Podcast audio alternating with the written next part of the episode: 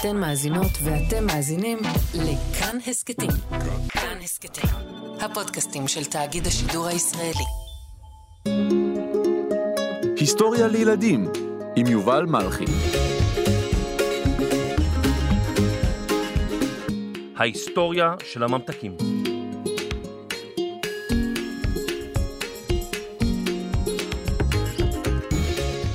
שלום ילדים, בטח אתם מכירים את הרגע הזה. אתם נכנסים לקיוסק, למכולת, לצרכניה או למרכולית, ולפתע, בזווית עיניכם, אתם רואים אותו, בעטיפתו הכחולה או החומה, עגול ומושלם. ואתם מתחילים לדמיין את תוכו, עטוף בשכבת שוקולד נהדר, הביסקוויט המתפצח בפה והקצפת. אוי, הקרמבו, הקרמבו. ואז אתם שואלים את עצמכם, איך עוטפים קרמבו? האם יכול להיות שקיימת מכונה שיכולה לעטוף משהו עדין ומושלם כל כך? ובכלל, ממתי יש קרמבו, וסוכריות, ושוקולד, ומים מרשמלו, וצמר גפן מתוק, ובכלל, אילו ממתקים אנשים אכלו פעם, לפני המון שנים? אתם יודעים, לפני כמאה שנים חי בירושלים ילד בשם צבי שרלין. הוא סיפר שהוא שמע את המילה שוקולד, אבל הוא אף פעם לא ראה שוקולד, ואפילו לא ידע מה צבעו. ידעתי, ידעתי! שלום צבי, מה שלומך? אני ידעתי מה הצבע. אה, סליחה, אני, אני כנראה טעיתי.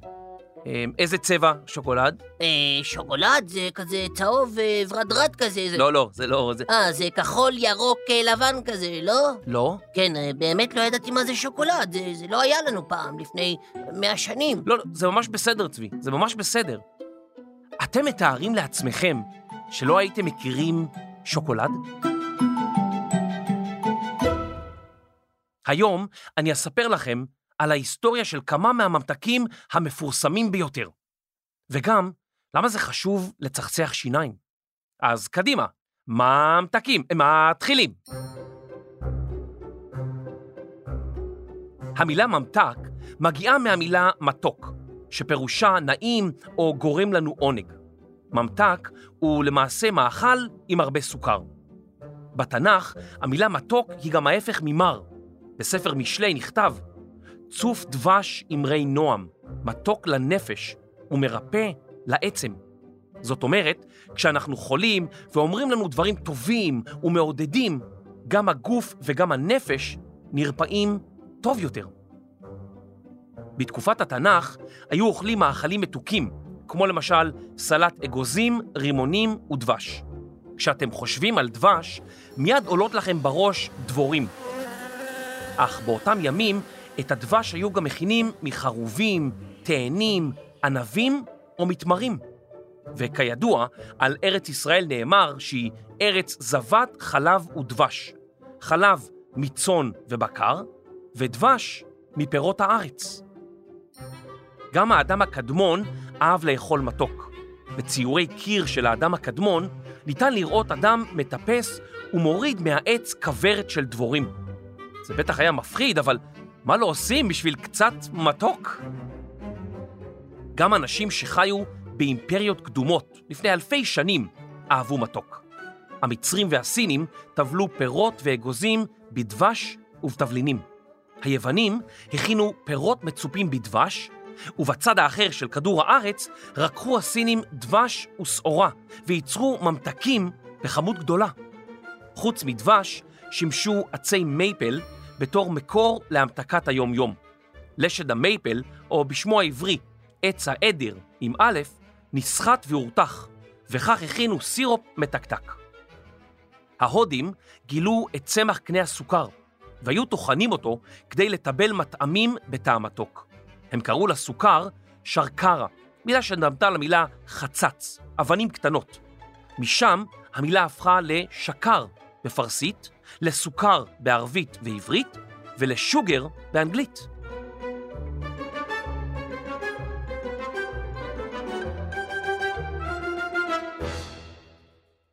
העשירים ובני האצולה התלהבו מהסוכר ואכלו ממנו הרבה מאוד, עד שלפתע החלו להופיע אצלם בעיות בשיניים ובכלל בריאותם הידרדרה. לקח להם זמן להבין שהגורם לחורים, לריקבון בשיניים ולבריאות ירודה היה הסוכר. חוץ מדבש וממייפל, לא ידעו הרבה על יצור ממתקים, אך במאה ה-17, המסתיימת בשנת 1700, החלו אנשים באירופה ובאמריקה לאכול סוכריות. הם בישלו סוכר ומים והוסיפו להם טעמים, למשל לימון, ואפילו ירקות. פה ילדים, יש ממתקים! או, יש, איזה כיף, איזה כיף, ממתקים, או, אני חולה על ממתקים. מי רוצה סוכריית דלעת? מה? יש לי גם סוכריית גמבה או סוכריית קישואים. ויש לי גם הפתעה, ממתק בטעם, אתם מוכנים? כן, אנחנו חושבים שאנחנו מוכנים, כן. ממתק בטעם חצילים! אה, מי רוצה? מי רוצה? אתם לא, לא, לא, לא מרימים יד? לא עושים? לא? אה, אז מי רוצה ממתק? זה, אתם תאהבו בטוח. ממתק בטעם קולורבי. או, סוכריית קולורבי זה כל כך טעים. מי רוצה? מי רוצה? היי, ילדים, למה אתם בורחים? אוף, הם בכלל לא שמעו שיש לי גם סוכריית כרובית. אוי, זה בכלל טעים, סוכריה בטעם כרובית.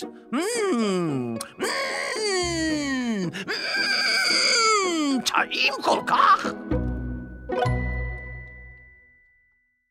אמנם הסוכריות היו ידועות כבר במאה ה-17, אבל רק במאה ה-19, מסתיימת בשנת 1900, הן החלו להיות פופולריות ולהימכר בכמות גדולה, באופן מסחרי. סוכריות מכינים על ידי המסת סוכר במים או בחלב כדי ליצור סירופ. לאחר שהסירופ מוכן, מקררים אותו, וכך נוצרת הסוכריה. המרקם הסופי תלוי בכמות הסוכר ששמנו בסירופ, וגם בטמפרטורה שבה בישלנו את הסירופ. טמפרטורות חמות יוצרות סוכריות קשות. חום בינוני, סוכריות רכות יותר. וטמפרטורות קרירות יוצרות עיסה של סוכריה. אוי, הכל נדבק לי פה לידיים. תיקחו ממני את העיסה הזאת. לא, אני לא מצליח להוריד, זה, זה נדבק לי פה באצבעות, אני, אני לא יכול לפתוח את האצבעות, זה... מה עשיתם? הבאתם לי עיסה של סוכריות. ילדים, לא לצחוק. הסופר צ'ארלס דיקנס כתב במאה ה-19 על סוכריה קשה שנעוץ בה מקל דק ושילדים אהבו ללקק. ומכאן שמה העברי לקקן. כפי הנראה, כבר לפני מאות שנים ליקקו סוכר שנדבק למקלות, אבל המצאת הלקקן המודרני החלה בשנת 1908. הלקקנים היו יקרים עד שהמציאו מכונות שייצרו אותם בכמויות גדולות. עם השנים התפתח ענף הלקקנים, וכיום ניתן למצוא סוכריות בעיקר בטעמי פירות וגם בטעמי קוקה קולה, וניל, שוקולד, מוקה, ואפילו בטעמים מוזרים, למשל, סוכריה בטעם רוטב טבסקו, צ'אי, וויסקי ועוד. בואו ננסה, בואו ננסה את הטעמים האלה, אני פשוט לא מכיר, אז תביאו לי רגע את הסוכריה הזאת בטעם טבסקו, כן? Mm. מתוק קצת, קצת חריף גם, mm, מתוק קצת, אבל מאוד חריף. אוי, אוי, אוי, סוכריה חריפה. אוי, תביאו לי מים, מים, מים. ילדים, לא לצחוק, לא לצחוק, זה חריף. לא. אוקיי. אחת הסוכריות הידועות ביותר, אבל לאו דווקא בקרב ילדים, היא סוכריית המנטה. המנטה הוזכרה לראשונה כבר במיתולוגיה היוונית. האדס, אל השאול, היה בקשר עם נימפה, יצור על-טבעי במיתולוגיה היוונית, חצי אישה וחצי אל. שמה של הנימפה היה מינתה.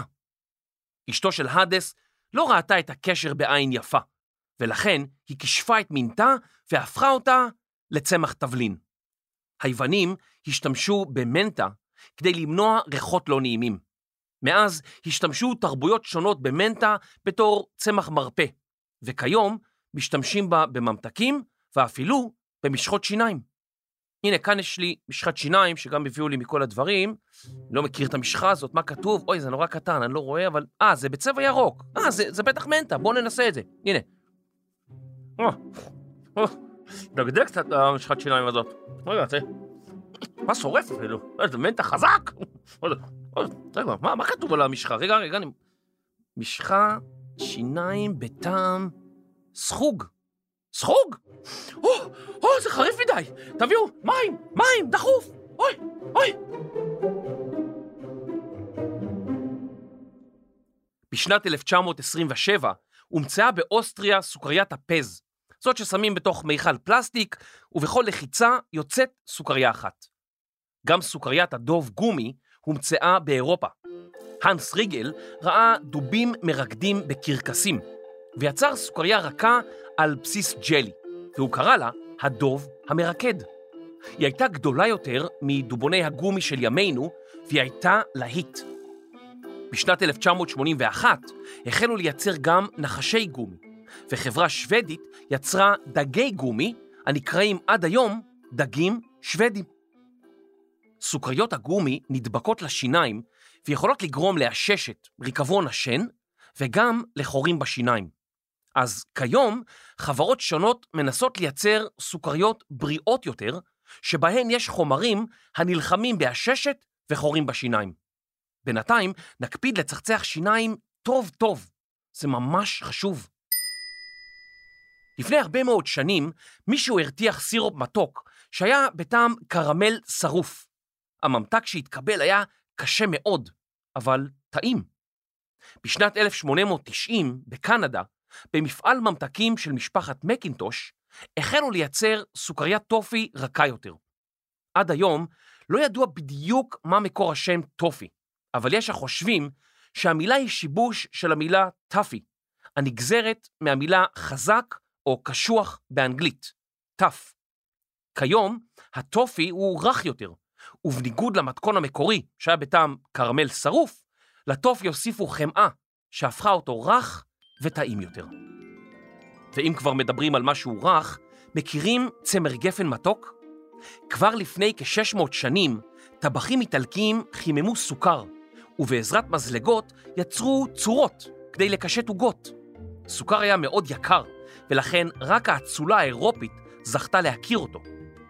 בשנת 1899 נרשם בארצות הברית פטנט על מכונה לייצור צמר גפן מתוק, או בכינויו שערות סבתא. כ-50 שנה לאחר מכן נרשם פטנט שהפך את ייצור צמר הגפן לתהליך הרבה פחות הסוכר עף לכל הכיוונים, אוי, איך מנקים את זה? כיום נחשב המוצר לפופולרי מאוד, ומוצאים אותו בעיקר בלונה פארק, בקרקס, או אם יש לכם מזל, בימי הולדת. אז איך מייצרים סוכר צמר גפן? מחממים ומתיחים את הסוכר למצב נוזלי, ואז מסחררים את הנוזל במכונה. הנוזל עובר דרך חורים, שם הסוכר מתקרר.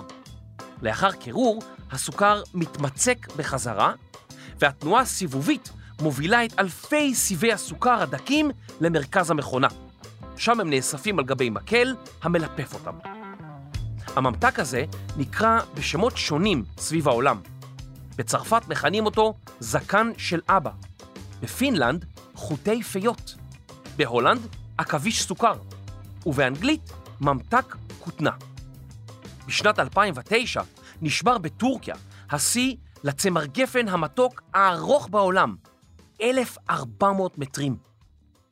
קיימים עוד הרבה מאוד סוגים של סוכריות, ולא נוכל לספר על כולן, אבל הנה כמה בזריזות. הליקריץ, או בירושלמית במבליק, היא סוכריה העשויה מצמח אניס. סוכריות דרז'ה הן שקדים מסוכרים, וסוכריות קופצות הן סוכריות אשר במגע עם רוק משחררות בועות גז קטנטנות שנכלאו בהן בזמן ההכנה. דרך אגב, ניתן להבחין בבועות הגז הקטנות באמצעות זכוכית מגדלת. בתעשיית התרופות ייצרו בעבר עיגולים דחוסים עם חור במרכז, כמו הכדור של ימינו. מישהו החליט להפוך אותם לממתק על חוט, וכך נוצר צמיד הסוכריות. אתם בטח מכירים גם את סוכריות הג'לי, או ג'לי בינס. כיום קיימים 49 טעמים מקוריים, וביניהם ג'לי בטעמי פירות, בטעמי משקאות, ואפילו בטעם פופקורן וקינמון. אבל נוסף על אלו, קיימת גרסה של סוכריות ג'לי, שנראות בדיוק אותו הדבר, אך בטעמים שונים לחלוטין.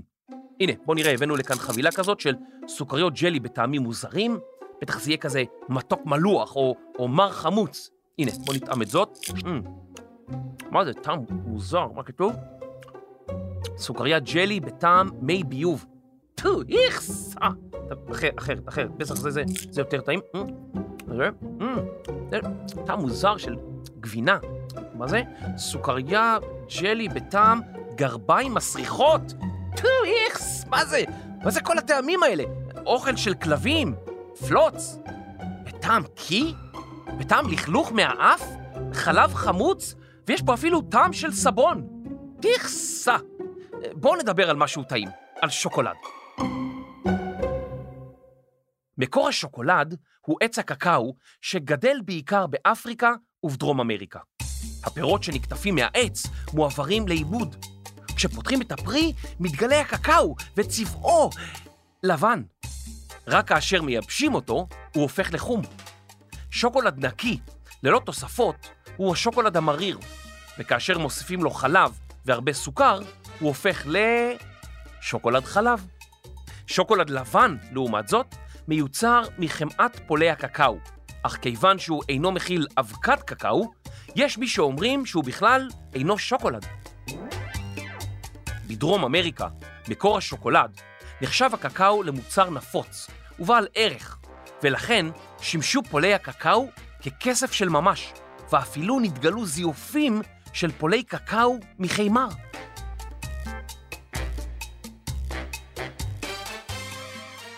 באירופה, פרלינים משוקולד, או שוקולדים קטנים ממולאים, הם המוצר השוקולדי הנמכר ביותר עד היום. הם הומצאו בשנת 1663 על ידי טבח שהכין אותם במיוחד לשגריר צרפת בגרמניה. המארח היה המרשל של צרפת, מרשל דו פלסי פרלין, ומכאן השם פרלינים. הבלגים יצרו שילובי פרלינים מקפה, ממרציפן, מליקר דובדבנים, משקדים ועוד.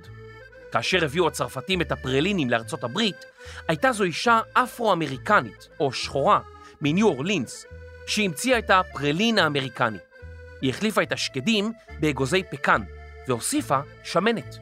כיום, הפרלין הזה ידוע בארצות הברית בתור צו, כיוון שאגוזי הפקן המציצים מהשוקולד נראים ממש כמו החיה עצמה.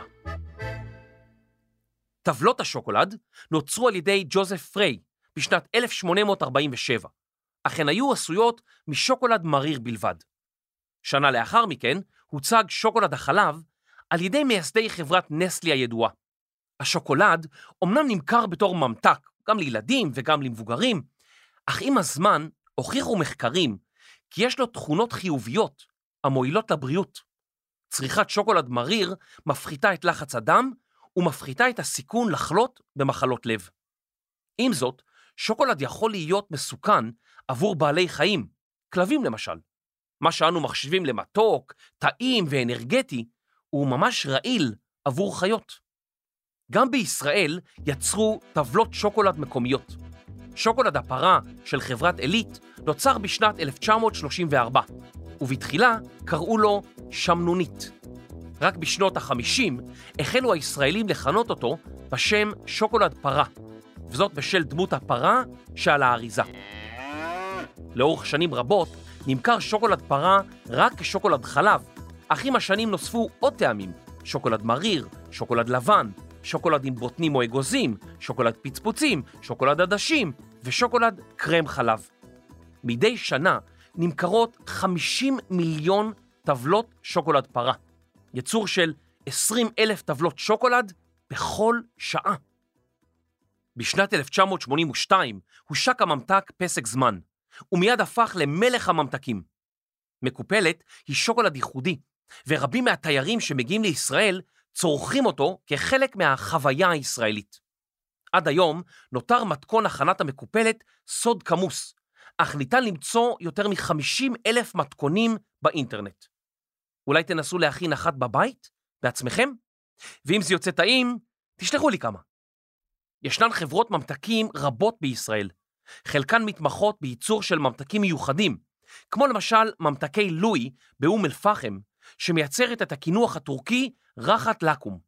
ממתקי אטיאס מייצרים את הקוקוס הוורוד הטעים הזה, וחברת אחווה מתמחה בחלבה. ויש עוד כל כך הרבה. רגע, כמעט שכחנו את הקרמבו. מקור הקרמבו הוא בדנמרק, ועל אף שייצור הקרמבו בדנמרק הוא הגבוה בעולם, המדינה שממשיכה לשבור שיאים בצריכת קרמבו היא ישראל. ובתשובה לשאלה מתחילת הפרק, בעוד רוב ייצור הקרמבו נעשה במכונות, עטיפת הקרמבו נעשית בידיים בלבד. בעתיד הקרוב, אולי אפילו נוכל לייצר ממתקים בעצמנו. חברות שונות מוכרות כיום מדפסות תלת מימד המסוגלות לקשט עוגות בציורים שונים. אולי בעתיד נוכל לייצר כל מיני ממתקים בעצמנו בבית. תוכלו לייצר סוכריית אורי, או לקקן דנה, או טופי נועם. הנה, אתם יודעים, הביאו לי כאן מדפסת כזאת במיוחד לתוכנית, בואו נייצר איזשהו ממתק וגם נשיר שיר ביחד. אוקיי, מוכנים? שלוש, ארבע ו... מדפסת ממתקים, זה כל כך טעים, סוכר סוכר נוסיף, וגם פלפל חריף. ניתן למכונה לערבב הכל, והנה סוכריה שאפשר לאכול. ימי, ימי, ימי, ימי, ימי, ימי, זה כל כך חריף, בפה זה מצליף, אני מעדיף שזיף. מדפסות ממתקים נשמעות מוזר, אבל זה דבר אמיתי לחלוטין.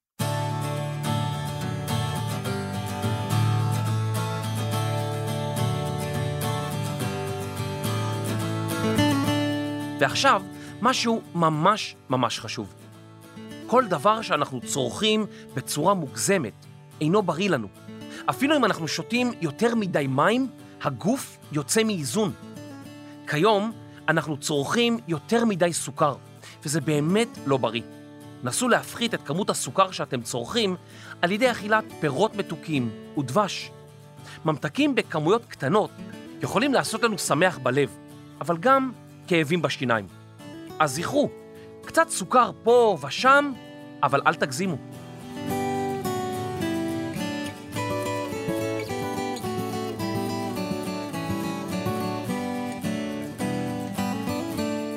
מחקר, כתיבה, עריכת לשון, והאישה שהמציאה את עוגת השוקולד מנטה מסטיק, דינה בר מנחם.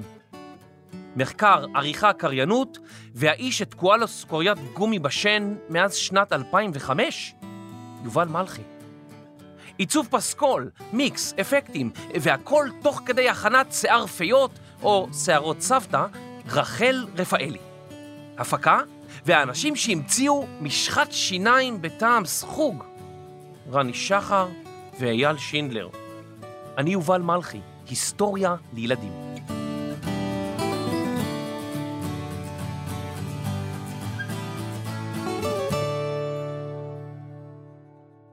הורים וילדים יקרים, פרקים נוספים של היסטוריה לילדים ניתן למצוא באתר כאן, ביישומון כאן וגם ביישומון כאן ברכב. נשמח אם תספרו לחברים ולמורים שלכם על ההסכת הזה. אם אתם אוהבים את ההסכת היסטוריה לילדים, אז דרגו אותנו באפליקציית הפודקאסטים של אפל. ואם אתם רוצים לדבר איתנו, הצטרפו לקבוצת היסטוריה לילדים בטלגרם. תודה.